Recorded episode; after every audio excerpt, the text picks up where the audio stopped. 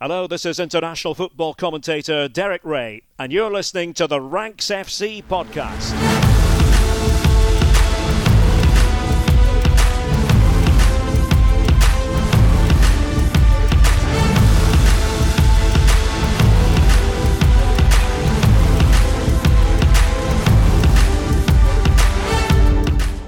Hello, Rank Squad, and welcome to Ranks FC. It's the third of your season preview episodes, and today we're all about France. We're talking about Ligue 1, and we have a very special guest. But before we introduce him, hello to Mr. Sam Ty, the Rank God. How you doing, mate? Bonjour, I am great. How are you?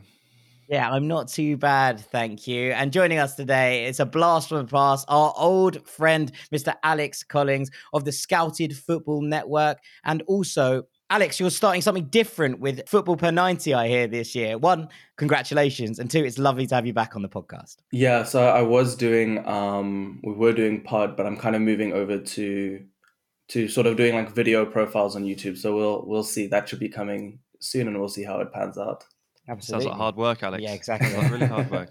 Uh, you've gro- you've grown a tremendous beard since I last saw you. Yeah, yeah, yeah. It's also winter here, so it's very, very cold. So I've got like hoodie, beard, beanie. It's all. Yeah, yeah. It's a real stark contrast. Uh, Considering how warm we are, yeah. yeah, Yeah, it's 28 I've degrees heard, in this heard. room, and I'm in shorts and t-shirts. So uh, for once, pay- living in England pays off.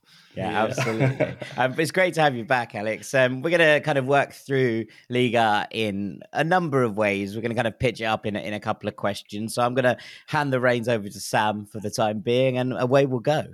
Okay, yeah. So um, I basically have five big questions for Alex, and uh, I think we'll start here at number one, which is on PSG. Uh, most people's expectation is that PSG will go ahead and, and win the league on title, uh, but there have been a couple of suggestions recently, actually, that they'll not only do that, but they'll go on to break their points record in Ligue 1. So there's a lot of hype right now around PSG, and I guess the question is quite simple, Alex. Do you think they're actually capable of that? So yeah, I think in terms of capability, I think it's really hard to say that they aren't when they've got like Mbappe, Neymar, and Messi.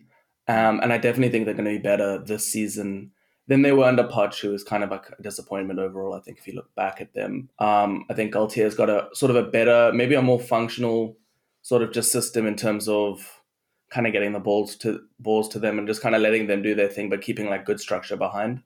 Mm. So I think it's it's a better fit. Whether they'll break their points tally, which is I think it's like 96 points a couple of seasons back 96, yeah. in like what 2015 16 no that might have been but yeah um so so i think they could um it really just kind of depends um yeah it just depends how it sort of pans out. I think they're going to blow a lot of teams away as they do every year. Um i think also as we'll kind of get onto later there aren't any big sort of teams that i think can kind of beat them from a functional perspective. I think a big reason that they lost points in in previous seasons especially under Poch, is he never really got them playing in a functional way so that there were always like places where you could kind of exploit them, especially in terms of how they defended out of possession, right? Uh, but with that said, that's still a problem. I mean, Mbappe, Neymar, Messi, as good as they are in possession, they're, they're a liability, all three of them out of possession. And yeah, in modern football, like when you have like your whole front line of press is like not very good. And that's that's usually an issue. So so yeah, it, it depends. I mean, I could I could see it happening. I think they've got better backup now, especially like Verratti sort of plays almost like as a half-time footballer with how often he's out. Having Vitinha in there, who's kind of like in a, in a similar like functional profile, right? If maybe not necessarily stylistic, um, although there are similarities. I think just having that sort of continuity in the midfield will actually will help them a lot in, in not dropping those sorts of points. So I definitely could see them um, breaking, you know, ninety six maybe being Centurions, but it, but but yeah, you never really know. Yeah, it's. I mean, look, it's a long old season. Lots can go wrong, even for the very best. Um, maybe then we're looking at that goals scored record set in 2018, which is 108. You're talking there about how they're going to blow some teams away, and I think this is this is part of why people are expecting maybe the points record to be smashed because it's very feasible that you open your scores app and and you know Hakimi and, and Messi and Neymar and Mbappe have just wrought havoc on like whoever it is that day and they've won like six or seven nil. Like I could easily see that happening like five, six times this season. That's interesting. I mean, I think part of it is that Galtier as a coach has always been a little bit more pragmatic. So I think he also really likes to keep sort of solid. So actually, I wonder how how that'll sort of play into it if because I mean, I think he also kind of has to adapt to the squad, right? He's a coach coming to again a club with Mbappe, Neymar, and Messi. They're all going to want to score. They're all going to want to be attacking, and he's got guys like Hakimi and Nuno Mendes on you know in the wide areas of very attacking players. So, yeah, I think he could. Um, but it'll be kind of interesting. It's a new challenge for him that he hasn't had at Nice or at Lille. Um, in terms of yeah, in terms of actually embracing that attack rather than being a bit more pra- pragmatic, right? Yeah, I, I, think it's a really interesting thing, and and you, you've kind of touched exactly on it there, Alex. It's one of those points where I almost think that I know this is a domestic preview, so you know we're not going to Europe, but I actually think that the Galtier's inclusion here actually might set them up better for European competition than necessarily to smash records domestically because it feels like they are going to be better balanced. And and I think we've seen that. Obviously, he was famed for, for that 4 4 2 at for, for various clubs that he's played for in the past. And he's come straight in and been like, I think we might need three centre backs here if this, if this is going to work. Yeah. And, you know, something we, we talked about last year. I remember having this discussion last year and thinking, okay, maybe PSG needs to go to a three at the back because otherwise this might just not work if you're trying to play Hakimi down that right hand side and no one's covering those spaces. And we saw PSG kind of lose their heads in Europe and, and and get exploited. And actually, it's the kind of thing you kind of imagine that the Galtier won't let happen. So I wonder if actually, in terms of domestics, I think they'll I think they'll win the league. I think you'd be mad to bet against it at this point.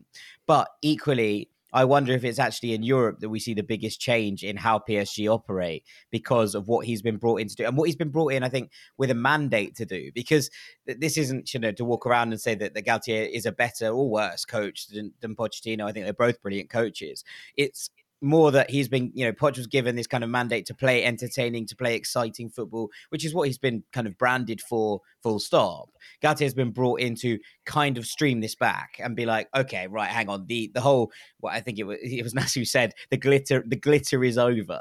Um, you know, those those kind of things. Are, I mean, it's clearly not, but it's, it's one of those where you're looking at it and going, okay, he's been given a mandate to play slightly.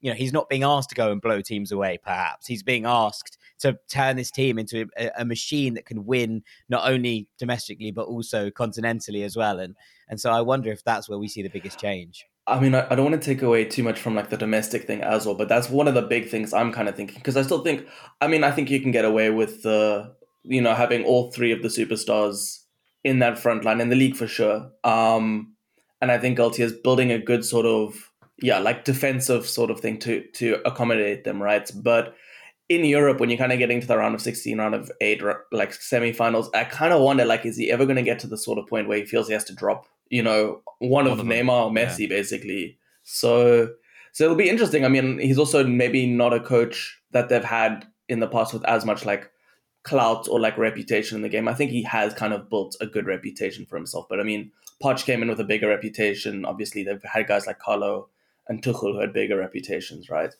So it'll be a very big call from from Galtier, but we'll kind of see. I think he he's better supported by sort of the like the front office or executive staff than previous managers have been and they have a new front office as well, which is uh, pr- pretty much one of the biggest wins PSG have have.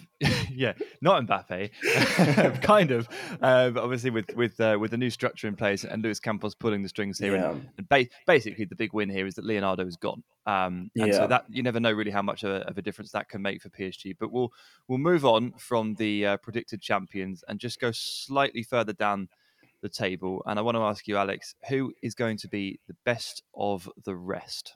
So yeah, when kind of preparing for these questions, I kind of realized that like maybe compared to previous seasons, I'm far less sure on like how things are going to pan out. Just because, I mean, first thing I'll say is that I think the rest are all far behind PSG. There have been years before, and we kind of felt like PSG were a bit more vulnerable than I feel they are this this season, and that someone and that there was a team that was kind of like in a good point in their cycle that they could make a like an underdog challenge, right? Yeah. Yeah, yeah. yeah.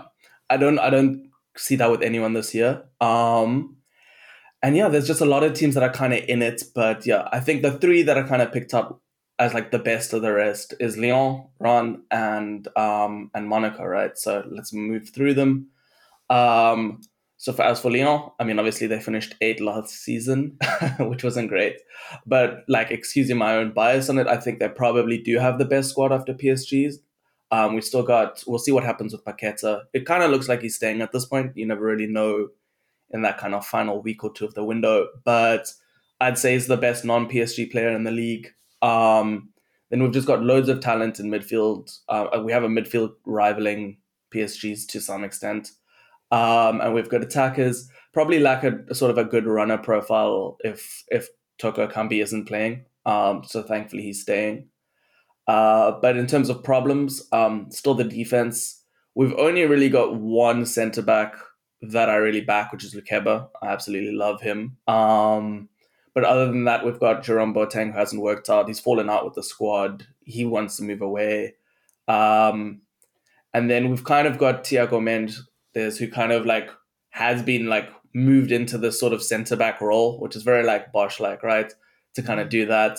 Uh, we were looking for a centre back. I think we were basically going for Issa Diop. And then when we missed out on him, from what it looks like, the club just kind of went, "Oh, well, we tried for a centre back, and we'll just see how it goes." Right? So, so oh, good. Yeah, yeah. that sounds like sensible business. Yeah. I mean that that's Lyon, modern day Lyon for you. Um, and then the other question mark I just have is over Bosz. I, am a, I'm a fan of how he plays and tries to get the team playing, but I think there's no denying he's a very very flawed coach, and yeah, it's a punishing league when you have those sort of like vulnerabilities in transition, um, especially with a lot of strong fast runners and teams that like to camp deep and hit you on the break. So yeah, that that kind of messed with him last season. Um, and we'll see if it happens again. I could I could see him going early. Um, I hope it isn't the case, but we'll see. What have you made of the um, the very heartwarming, I think, homecomings for Lyon this summer? Uh, you know what? and Tolisso. So I'll speak to Lacazette first because I actually didn't agree with it as a move from a profile fit because I like I said I think we need guys who can actually get into good scoring positions and make those runs which we we we kind of lack at the moment. But I've warmed up to it a lot. I mean I still wouldn't say I'm crazy about it but one of the nice things is that another problem Lyon has actually had that I forgot to mention is that there's this general like level of professionalism or attitude within the squad that has kind of died since the Lacazette Tolisso days and I think a big part of bringing them back is like a cultural reset that it okay. that the club really felt was needed, and I think I agree with that. Um, and I think it, it's going to bring back a sort of leadership and and just helping to keep kind of keep the the squad together, which has been an issue in previous seasons. So I'm a fan of it from that perspective. Tolisso, I still think is a good player. Um, I think as a youth enthusiast, I always want to see us going for like the next big thing. Um, but I think Tolisso is a sensible signing.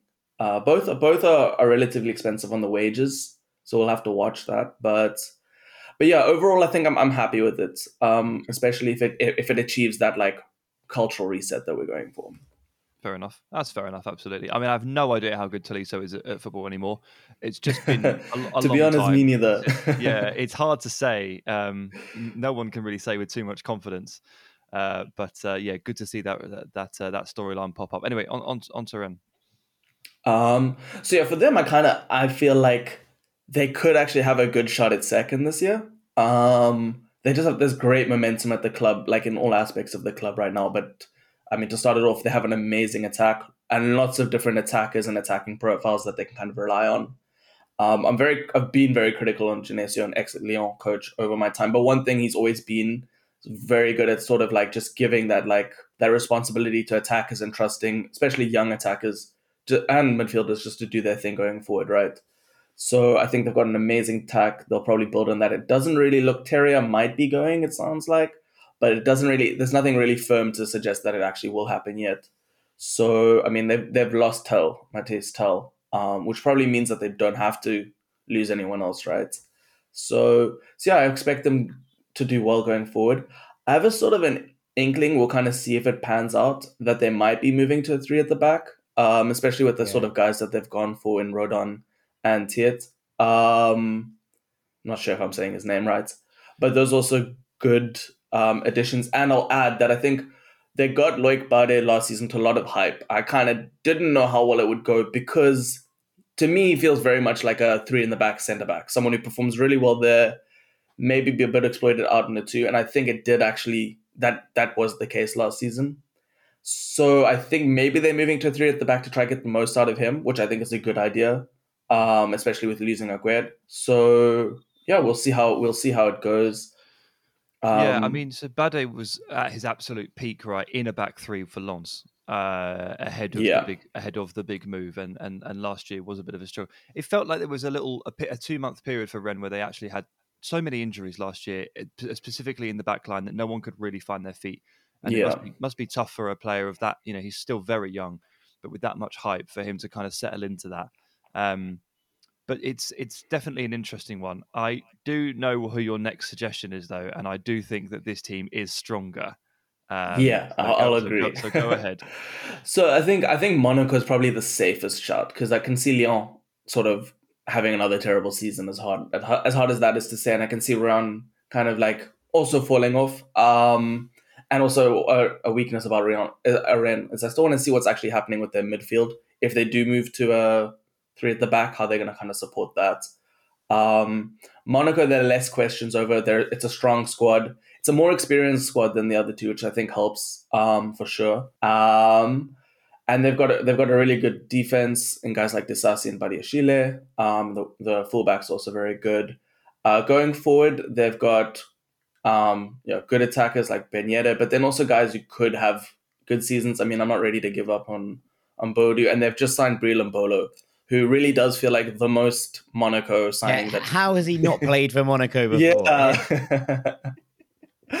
so, and I think he's I think he's a good fit for them. Um, they've also got Minamino, who I think is just like a solid addition. You know, someone who will who will like help impact, even if he's not necessarily going to be a star ever, in my opinion.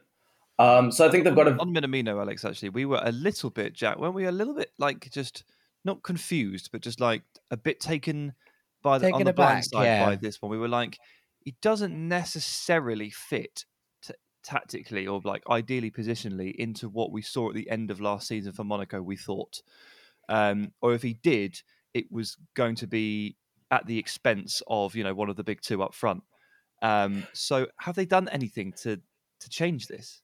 So I didn't actually watch enough of Philippe Clement at the end of last season. Uh, but I mean, he obviously did. He took over like midway through the season, right? So I wonder if maybe he's changing things, um, doing what he wants. Now he's got yeah. sorry, sorry, I forgot. Yeah, maybe no, he's yeah, changing I... things coming in. But I also kind of didn't really see Minamino as like a a definite starter for them. I kind of see him as like a like an option to play in certain games or to come off the bench. Um, I don't really view him as a starter. Maybe I'm underrating Minamino, the player. I expected him to stay in the Premier League with like a Southampton sort of level team, to be honest. Yeah, um, something, yeah. Yeah. So so I don't I don't I don't know if they're gonna make any accommodations for him. I also don't know what uh, Clement wants to kind of achieve. Um, we'll kind of we'll kind of see the season, I guess. But I think it makes sense. It's a it's a smart enough signing in terms of someone that I feel they can bring in who will make an impact. Yeah, i like I just, it. From uh, from Taki's perspective, I just would have gone wanted to go and play somewhere a bit more. Well, I think yeah, for, from his perspective, for sure, I can kind of uh, yeah, I kind of expected him to stay in the Premier League, to be honest, and and be a starter somewhere.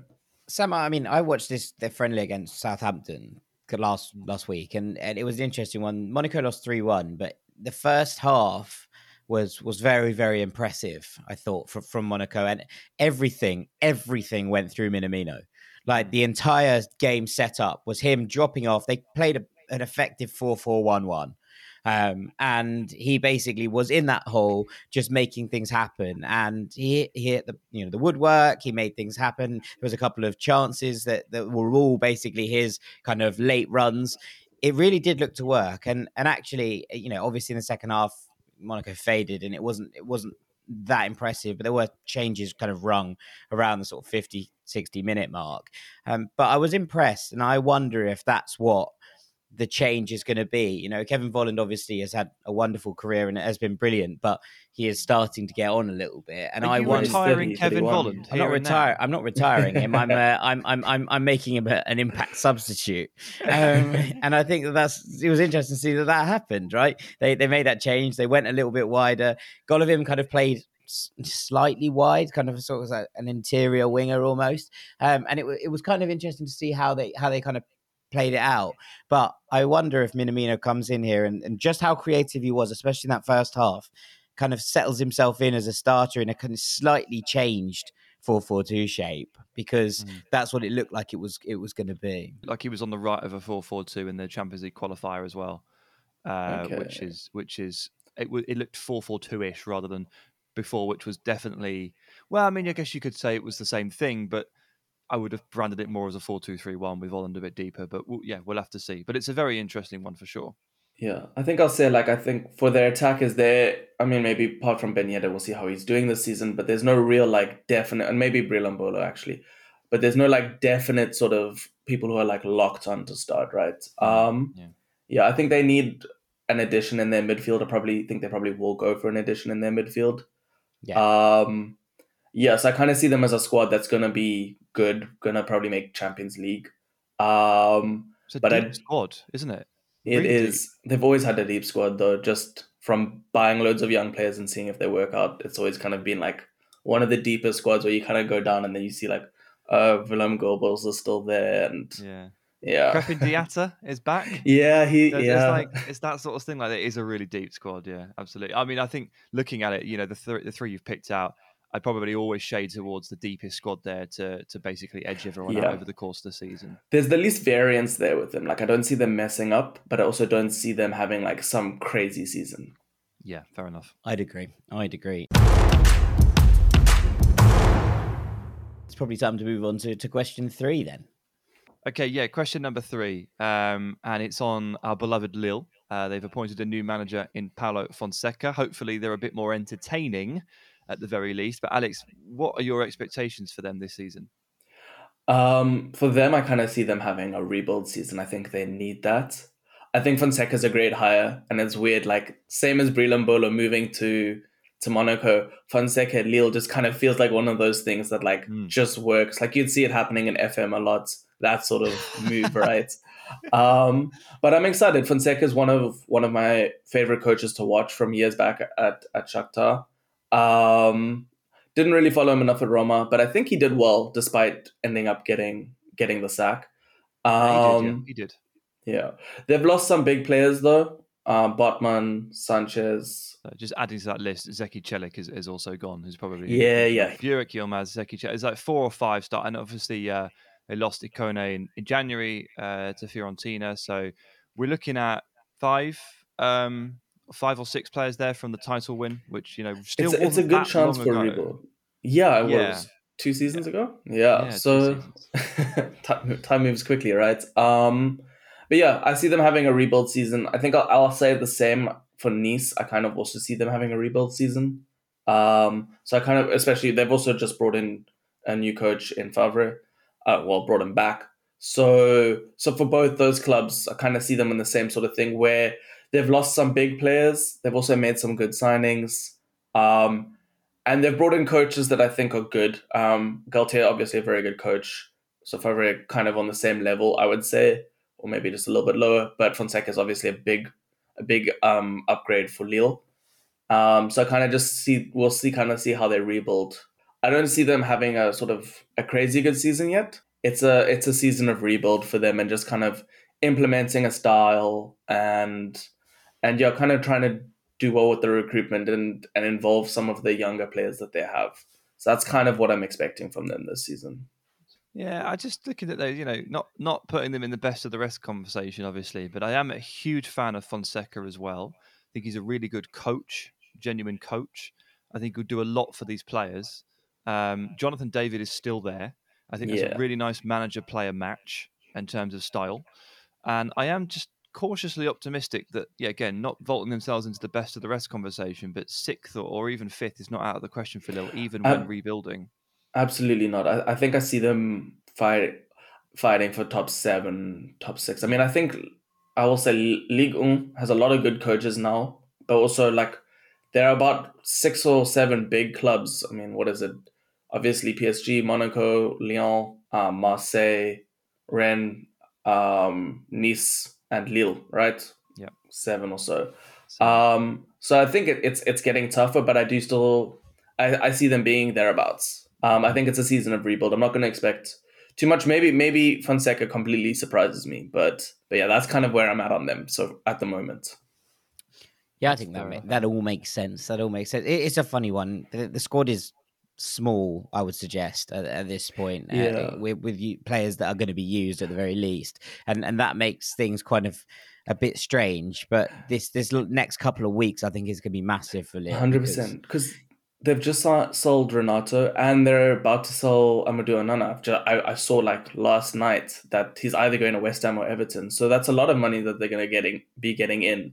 And the a lack of chance mid and the lack of midfielders that they actually have. Yeah, Yeah, so they've now they need just to got- address that. Is Ben is Benjamin Andre just going to play on his own now? Because um, from last season, obviously, Amadou. Actually, Alex on Amadou Onana, I- I'd love to get your, your thoughts on him because someone I actually spent a couple of hours on Thursday watching um, because I had to just brush up on him um, with the with the fact that uh, he's now costing thirty three million pounds plus add-ons if if if if personal terms agree, which is. I'm going to be really honest. A lot of money for Amadou Onana, given what I've seen. So have I have I caught the wrong games, or is this a a bit odd? I'm glad you said that because I also don't see the hype around him. Um, I see a lot of like like league or mutuals like hype him. I haven't I haven't seen it as of yet. I didn't watch a lot of Lille last season because they were boring and not very good. But very when good, I when I did watch them, especially in European competition, like I saw Amadou Onana playing like as a ten at times or, or or thereabouts as a ten, which obviously isn't the sort of position that I kind of been told he was coming into the season. I've been told he was more of like a the- It's DM. definitely not the position that West Ham have signed him for. Let's put it that No, way. no, 100. but he's also not very good as a 10. I think he, he, he didn't impress me much at all in that position. So I, I could maybe it's harsh. I've seen him a bit bit deep and he's been decent, but Hmm. but yeah, I don't I don't see the hype as of yet. Maybe there's something I'm missing because I mean West Ham have been pretty good with their recruitment, I think, or at least in terms of the profiles that they want. I see him that's- fitting West Ham. That's it. So that's though. basically it. He's perfect for David Moyes because he's a bit Tomas Soucek. He's absolutely huge, aerial like domination, loads of jewels. His telescopic legs are, are, are coming out and tackling. But he just basically operates in that thirty-yard midfield zone and just smashes through stuff and, and heads things clear. This is the physical edge that we- that David Moyes is, is is building at West Ham. So from a profile there, it kind of makes sense. But Yeah. it's that it's it's that honing in very specifically on one type of player that you want, which has probably led to, in my opinion, just way too much money on on a on this player. Like it, it, I can understand why West Ham are doing it. Like I know what they want from him, but this is this this has shocked me. He made 11 starts last season in the league for Lille. He played the fourth most minutes of of their midfielders, and actually, you know, Xeka who left on a free transfer. I was going to sign, say sign Xeka on a free. He's gone. Yeah, Yeah. I mean, he's, he's he's he's gone now as well. So yeah, Lille needs some players. But Onana, okay, good, good to get some gratification. I'm glad we. I'm glad someone agrees with me because there's a lot of hype around him, but I haven't seen it as of yet. I'm. I'm. I'm very willing to be proven wrong, but but he seems decent. Just nothing special. It just that seems like a I've lot of money for a potential rather than Yeah. proven quality. When you could go out and get Ibrahim Sangare for a similar fee. A hundred Uh, percent. That's like, a great one. That's, the. I mean, point. If I saw him going for 15 million, I don't think I would have been like, oh, that's surprising at all, or even 100%. 10, maybe 10, a bit like on the low side given his age. But yeah, he doesn't seem a 35, 33 million pound player. Bang absolutely. on, bang on. Let's Right. get to number four. Okay, question number four: Who is the biggest regression candidate in Ligue 1 this year? So yeah, like I said earlier, I think I'm gonna without putting everything on the line on one. There's one team I have in mind, but I think I'll first go through two teams that actually overperformed. So it feels harsh to kind of give them as re- like peg, you know, pin them out as regression candidates, but just it's kind of it, it's due to how well they did. Um, so Strasbourg and Lens are the two that I kind of see potentially dropping off, um, which is natural for overperformers. Strasbourg, uh, Julien Stéphan, I absolutely love him. I think he's amazing. Alongside alongside De Zerbi, um, if Bosz had to go, those are the two guys that I would be looking at. Um, but yeah, for them, they're keeping most of the team around. I haven't seen any big outgoings. Ludovic Ajorque, who's their top scorer, might be going, and that could be significant. I still think that they have guys like Habib, Habib Diallo, who can kind of replace even within the squad. But but yeah, I mean, I, I think that obviously hope to keep him. I kind of see them dropping off depending on how well the teams below like recover, such as Lyon and Lille. Um, and that's kind of the real reason that I see them potentially dropping off. That other teams had bad seasons, which is part of why they ended up coming sixth. But at the same time, I actually I just think Julien Stéphan's really good. I think the squad that he's he's managed to get a lot out of that squad. Um, so I could kind of see them still hanging around in you know that sixth to eighth sort of zone. So we'll we'll see. I'm excited to see how they do. Yeah, I completely agree. I, think that they are relatively solid now, and I'm going to caveat this with preseason, etc., etc. And this was incredibly young Liverpool team they played, but watch this game, and they bullied Liverpool. And it was, you know, yes, it's you know a, a, very very light team going forward, but the back two were Ibrahima Konate and, and Joe Gomez, and and both of them, you know, Ajorque put both of them to the sword. Basically, he was just like, "Nah, I, this is this is this is my world, and I'm going to play the in that it." Scores 18 yard headers. Yes, it is. Yes, um, and he was excellent. Really, really impressive. So yeah, I agree. If they lose him, obviously they they they will get a, a fee for him and, and we'll be able to look to replace. But they lose Ajorque, I can see them dropping backwards a little bit. If they don't, I say they'll be right back in that conversation for a European spot. So, so I'm kind of with you. Yeah, I, I like them. I think they're they're probably the one people expect to drop off more. But actually, I think moving on to the other club, I think that's more going to be the case for for Lens, just because they've been gutted. Um, so they had a very good season last season as well. They came seventh under Franck Haise. Um, but they've lost Cheick Doucouré, um, who was, you know, alongside Seko Fofana, like basically the the backbone of that like team in the midfield. Um, yeah. And then, and I love him. We can talk about him later. Then there's Jonathan Clauss, who's obviously, I think his name kind of, he finally got the recognition he's deserved for a while last season. Um, strong sort of right wing back that I don't even think they've replaced yet. Maybe I've missed that in the incomings and then obviously Arnaud Kalimuendo, who did really well for them up front, he's he's gone back to PSG. So those are three big names that they've that they've lost. Um, and yeah, I just think I haven't seen the recruitment coming in as of yet for them. Um, but yeah, I kind of feel like just losing those names. We'll see how Franck Haise does, but I kind of feel they're gonna drop off a bit, especially with like I said, with regard to Strasbourg, teams like Lille and um, and Lyon recovering. It's yeah. got to be three of the five best players from last season for them, maybe. Um, yeah, I, I, would say. Yeah, I would say. Yeah, that's probably. I mean, I mean how, how on earth on, on, on, on that budget, you know, the where that the where they position themselves in the food chain, how how do you recover from that? Oh, I wonder if I wonder if as well. I wonder if Kalimuendo goes back on loan again, um, or, or, or even permanently. There are there are sort of murmurings about him leaving PSG.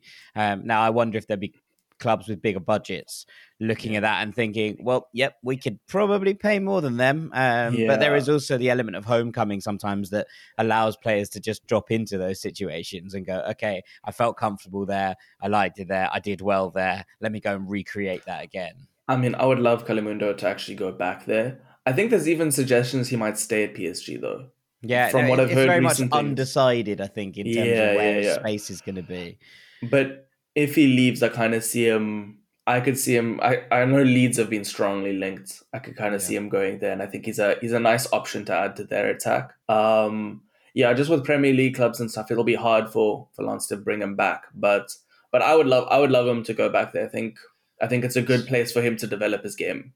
Yeah, There's still a bunch of Premier League clubs that need a striker, and this yeah. is going to drag on and on. And if I if I was if I was PSG, I would definitely hang on there. I think they know the market well enough to be like wait until you know two or three of these guys get to the final week and they're gonna yeah. they'll pay 20 million for him because that that's they, like they will legitimately do that because they'll need to. Um that will that will happen but they might even I, pay a little bit more i mean depending i mean uh, not not not outside the premier league but within the premier league i mean we've just spoken about um, Onana going for 33 million. I could see Kalimuendo going for at least 25 or so yeah.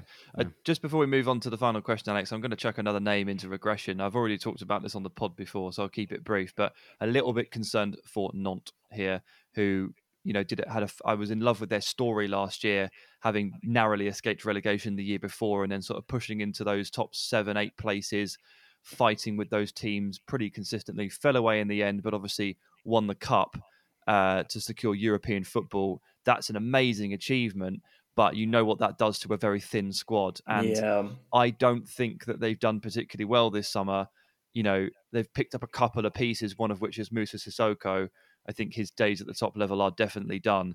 And they lost Randall Kolo Muani to Eintracht on a free transfer. free, and yeah. Ludovic Yeah. Blas keeps getting linked away. They got absolutely destroyed in the Super Cup. Okay, limited judgment there. But Castelletto is now suspended for the first game. You know, it feels like it's already going really wrong. Um, and I'm worried for them. Yeah, I actually overlooked them when I was thinking through who's going to regress or not because I haven't actually got to the big one that I think. But but I I I- I think I completely agree with everything you've kind of said. I think like losing um Kolo Muani is going to be big as well. Um, I think Blas will stay, right? I think he still has so. still has two years or so in his contract, maybe with European football. Like there's enough to keep him there. Um, but yeah, I think also just a problem for Nantes is I know that they have a very poor recruitment team. Like they don't, it's not very expansive. There's not a lot of money that they've been able to put there. So often what they do is they work through like almost word of mouth of like, who can we kind of get here? So yeah, it's, it's just always hard for these teams to be like proactive in terms of being able to rebuild or add depth um, ahead of new seasons. I don't know, maybe they've they've kind of invested more in their recruitment team than from like two years ago or so when it became so apparent. I think from the coach himself that they that they lacked in that area um, finances. But yeah, we'll see. I think that I, I can also see them kind of having a tough time. Yeah, absolutely, absolutely. Who's the big one then? The big one is obviously Marseille, um, which is still the bookies' favorites for like to, to finish second. But I mean, I, I have a couple of reasons for it, and I think it's a lot of people kind of it's, it's, it's obvious the reasons. But first of all, just in looking looking at the players that they have, their four most important players last season and best probably Saliba, Buba Kamara, Payet, and and Guendouzi. Um, two of those have left. Saliba's back at Arsenal, thank God and um, Buba Kamara is now at Aston Villa, actually.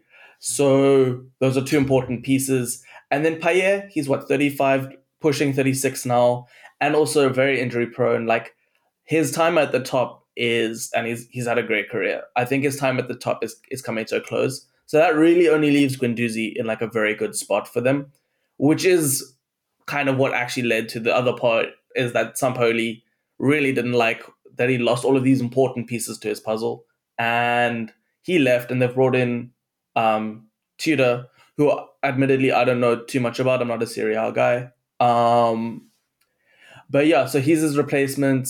We'll see how it kind of goes. He's already there's murmurings that he's he's fallen out with three or so senior members of the squad. I won't be surprised if Guendouzi is one of them. Um, but yeah, adding to that to what was actually an, an overperformance on the underlying metrics last year. Um, there's just a lot of things, and then they're never very good in Europe. I mean, I know that that's not a good way of future predictions, but we'll see. It also stretches them a little bit. And adding into all of that, their general recruitment has seemed weird. There's some deals I really like. Like I think Clauss is great, and I think a good point is maybe looking into how Tudor like redesigns the squad because he's now he's got two very good attacking wingbacks in Nuno Tavares from Arsenal again, and then uh, Jonathan Clauss. So maybe he's going to get more out of them out wide. But but yeah, it's just a lot to replace. So Also, and they're the then most chaotic club in football, I think. Like, I don't, I don't know yeah. if there's anyone more chaotic than than, than this Marseille side. they just seem to chew up managers, chew up players. It's all just nuts. You know, it's, it's incredibly enjoyable. That's not meant to. It's really not meant to be a slug. so uh, I, I really, it really is fun to watch. But I also like have no idea season on season where they're going. Yeah. Yeah. Also, uh, Alex, just to let you know, obviously, uh, with Igor Tudor, he, he's probably the antithesis of Sampaoli as a manager. Um, they're very, very different. You know, Tudor's he's pretty. Um, he's back three, wing backs, direct, get the ball forward as quickly as possible. I know Sampaoli does that at points, but obviously the the tactical intricacies, the formation changes Mm. on the fly, that sort of stuff, the the the periods of pretty possession play, I would imagine are all gone and Tudor is going to stick the ball in the channel, give it to the wing back, and have him run 10, 15, 20 yards and just gain ground. That's kind of how he modelled a lot of his play in Serie A. So you know why that's funny to me is because I've, I've heard that they want to get rid of Bamba Dieng, who I really like. I think he's very raw he's, and he's kind of a clunky player, but but he's very he's a good athlete and he has very good movement. Mm. Um, he's just good. At, he's he's a chaotic player in himself, just being able to to get on the end of things and you know find those opportunities. That kind of sounds like a great player for Yeah. for for Tudor to kind of want, but it seems. I mean, this has been my own interpretation, just by how quickly they've kind of been wanting to get rid of him. Is either they just really need the money from somewhere, and he's he's a better option than than elsewhere. But also, I was wondering maybe Tudor just didn't really rate him from the off. Um, I mean, they have a lot of forwards as well, don't they? they do, but I, I think they've got a lot of old forwards. I would want to keep Bamba Dieng. Yeah, true, true. Yeah, no, I'd agree. I'd agree. Um, which takes us quite nicely, I think, onto our last category. Um, who are we talking about, Sam? What are we talking about, Sam? Alex, please give us your tips for Liga's breakout stars this season. So yeah, I mean, I couldn't narrow it down to just to just one or two. So I've actually got like a, a, a couple here um, that are more punts than usually. I feel like in previous seasons because I do this every season where I kind of try to predict who the breakout stars are going to be, and I usually feel that there are some like really obvious candidates. Maybe it's just because there were so many breakouts in the last year or so, but it feels like there's no one that's super, well, not many that are super clear to kind of break out. But I mean, obviously, last last year, my, my take on this pod was was Cherki, um, and I'm I'll move on from him quickly, but I'm going to put him in there again. So we, we hope he ha- he has a proper breakout this season. Every right? single year until he breaks out. It's not your fault and it's not his fault. It's Lyon's fault, and uh, we have to uh, we have to call it until he gets the games he deserves. he he's closing in on a on a new contract, and I think the contract like issues have been so drawn out because he knows he's good enough to play a starter somewhere in the top five league club, right? I mean, he he really is good enough. I think he's one of the best players when he plays for us. He's always one of the most impressive players, in my opinion. Um, but I think we're closing in on that contract, and I think I really hope at least that that is like you know premised on like that he's going to get game time this season right. it's going to be tough. There's a lot of like congestion in that area. If Paqueta leaves, I think it opens up a lot of, of interesting like, well, it opens it opens up space from the squad and maybe like an interesting sort of movement into attacking midfielder, which is something I personally wanted to see from him. But yeah, we'll we'll have to see with that. I really I'm gonna call it again that it's his breakout season until he breaks out. Okay. Um, otherwise, so I think let me move. I've got like a nice defender, midfielder, and attacker. So maybe I'll move in that in that way. Um, Brayann Pereira is my next shot. Whoop. He's actually never played a senior football yet, um, but I know him from the Euro under under 19s. I know Sam does too. he was Well, he very, was very good. yeah. yeah, Yeah. really good. Right back, brilliant player. Oh my god. yeah, just very so good. At, it's very weird because um, obviously he was a Lens player, right? And they've just sold Clauss for seven million. I thought that he was going to be there from the begin, from like basically when I saw him at the under nineteen Euros. I was like, okay, this is the guy who's going to be their replacement, like an internal replacement. But no, he's actually he's moved to Auxerre, um, which is a promoted club. Yeah, mad, right? Um, but yeah, I looked at I looked at who the other right back is, and I, I think Brayann Pereira is pretty much a good shot for to being the starter. Mhm. And yeah, just a very good two way player, uh, as a lot of these um, French sort of fullbacks coming through are nowadays. Very good attacker, good on the dribble, good on the cross, um, good in one v one scenarios, going backwards too.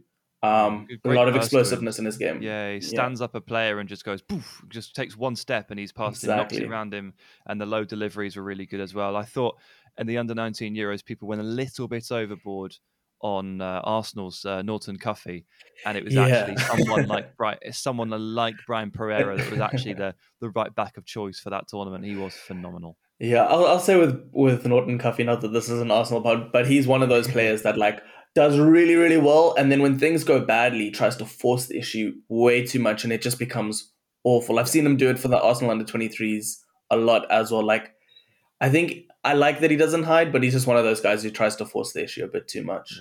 Um. Anyways, moving on. Another player who actually was quite hyped last season. I think the hype's kind of died down a little bit now, but is Lesley Ugochukwu. And I think he has a very good like opening. I've not seen too much said about this being his season um, within like league or circles, but just looking at the squad of Rennes, who, who is another product of they've just produced players like crazy, right? Um, I, I think it just makes sense that he could have a really good breakthrough season. Um, even it depends. I mean, they've got Santamaria as kind of the more like defensive guy in that team, right? I think Yep. he's he's okay. I think Ugochukwu, he's like one of those big rangy midfielders. A lot of technique though, can play nice balls from deep, can carry really well. he's just kind of your prototypical like all rounder midfielder, French midfielder nowadays. How tall is he? Quite tall. I, I don't know the, but he, he, he- he seems he very tall. foot? I would definitely say yeah. Are we yeah. are we talking Tchouameni mold here? Or are we talking No, Chukwuemeka uh, so- Pogba? So okay, so he's more he's more defensively minded than than Chukwuemeka or Pogba, but in terms of how he is on the ball, I would say is a lot more in that sort of like stylistic sense, right? Whereas Tchouameni's quite like I wouldn't say rigid, but he's more like a mover in terms of like just using his his Yeah.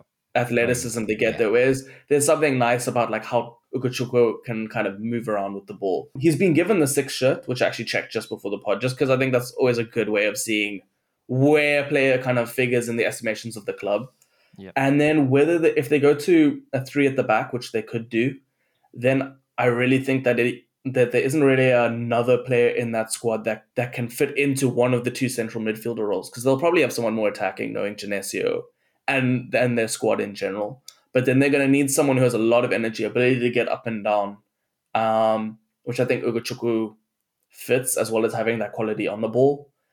And then even if it's even if it's a three, a midfield three, I think I think he'll find his way in. Um, so yeah, he he's my shout um, for the midfield one, and then I've actually got two attackers, but let me go first for the guy who's actually belongs to a uh, a Ligue 1 club, and he's a new addition to Toulouse, as Zakaria Aboukhlal. Um, he's like 22 or so now. Kind of was very hyped. I think you guys might remember a couple years ago at, at AZ Alkmaar. Yeah, so Kinda he's hit a- coming from the Netherlands, hasn't he? I'm not familiar, but the name rings a bell from the Dutch league. Yeah, yeah. So he, when they had all of those sort of, you know, like Stengs and everyone and Boadu, Yeah. he was also like one of the names outside of like the main sort of Koopmeiners and and Wijndal adding those. He was one of the names just outside of them. But he's very good, very good on both feet. One of those like very exciting players you can kind of just accelerate and stop and kind of create angles to shoot. Um, very that that's the sort of player that he is. A lot of athleticism, good technique, close control at times, and yeah, likes likes to kind of very direct in, in how he can play. Uh, I'm not completely sure what kind of happened at Alkmaar, but from what I've read around the places that like I think he kind of fell out with the club management to some extent with, and with the fans. Um, I think there was some interview where like he said he didn't really he wasn't affected by what the fans thought of him or something like that. It's one of those situations. So I think this is just a really good um, place for him to actually a new environment where he's also going to get a lot of, a lot of minutes. And yeah, I, th- I think he could have a breakout season of his own. Then the last guy, and um, apologies for speaking about Arsenal so often, so much on this pod, but I really think now that he's moved yesterday to Reims, I really think this could be uh, Folarin Balogun's season. It's honestly a move I've been wanting him to have for like two years now. He's really just needed a move where he's going to get regular minutes. I, I really rate him as a player. He's a very rounded player. Um, center forward, you know, he can hold up, he can go behind, um, he can he can play out wide and dribble in. I mean, he's a center forward in type, but you know the one the type of ones, especially modern day, that like to kind of drift, yeah. like to drift. Yep. So he's got a lot in his game. Very good, very good technically with very good finish. Um, but what he's lacked is just having the actual minutes to play. I mean, he finally got a move to Middlesbrough halfway through last season, right in the second half. But I mean, I think you could see. I saw one or two of his games. You could kind of see that this is like his first forays into senior football at now age or twenty one or so, right? So it's it's been long overdue. I don't think Arsenal dealt with his development too well, but he's kind of come in as the. I mean, Ekitike was their player. He didn't play like complete first team minutes, but I think Balogun's coming in to kind of replace him in the squad and will get a lot of minutes in doing so. So I see him, I see him as a breakout star um, in the league. Very good, very, Very good. good. Yeah, Arsenal they they sort of they did handle him poorly. I think he got stuck for about two years, didn't he, between senior and youth football? He's at Yeah. under twenty threes and scoring like five goals a game, and it's like, what are you getting from this? He, Like- I mean, I can tell you, he looked so bored playing those games. Like he, he looked unbothered. The, the amount of times he would just like receive, hold off, and like back heel, like very nonchalantly, without even like really feeling like he was trying to to make something happen. He was just playing with defenders. I think, I think it was it was partly down to the kind of like regime change between like the Emery, Don Rangel, Sanllehi, and Yeah. that sort of era moving to kind of like now what we've got with Arteta and Edu, that he kind of got caught in the middle of, and then also just the way that like uh, like there was sort of like lack of misunderstanding between agent and club and stuff like that. That, but I think ultimately Arsenal didn't didn't handle it well. Um, and yeah, we've kind of Well- got to this position now. Yeah, Where- there's a chance. Yeah, hundred percent. Yeah, it's a big opportunity for him. Um, and with that, we'll, we'll bring this to a close, Alex. But um, thank you so much for joining us. It's been an absolute pleasure, pleasure. walking through Ligue 1 with you. Uh, do you want to just tell the rank score where they can find you? Uh, yeah, you can find me at Alex FRCO on Twitter, where I'm probably either tweeting about Lyon, Ligue 1, or uh, or Arsenal. So so yeah, you can, or other young players, so you can find me there. Uh, but thanks so much for having me on again. It's always a pleasure to be on Ranks, and yeah, Absolutely. Well, thank you so much for joining us. Thank you to Mr. Sam Tai for those questions as well, mate. Oh, cheers, mate. Thanks. Yeah, ten minutes on the train, well spent. Yeah, absolutely. well done. Very well prepared as usual. I've been Jack Collins. This has been Ranks FC. Thank you so much for listening as ever. Take it easy.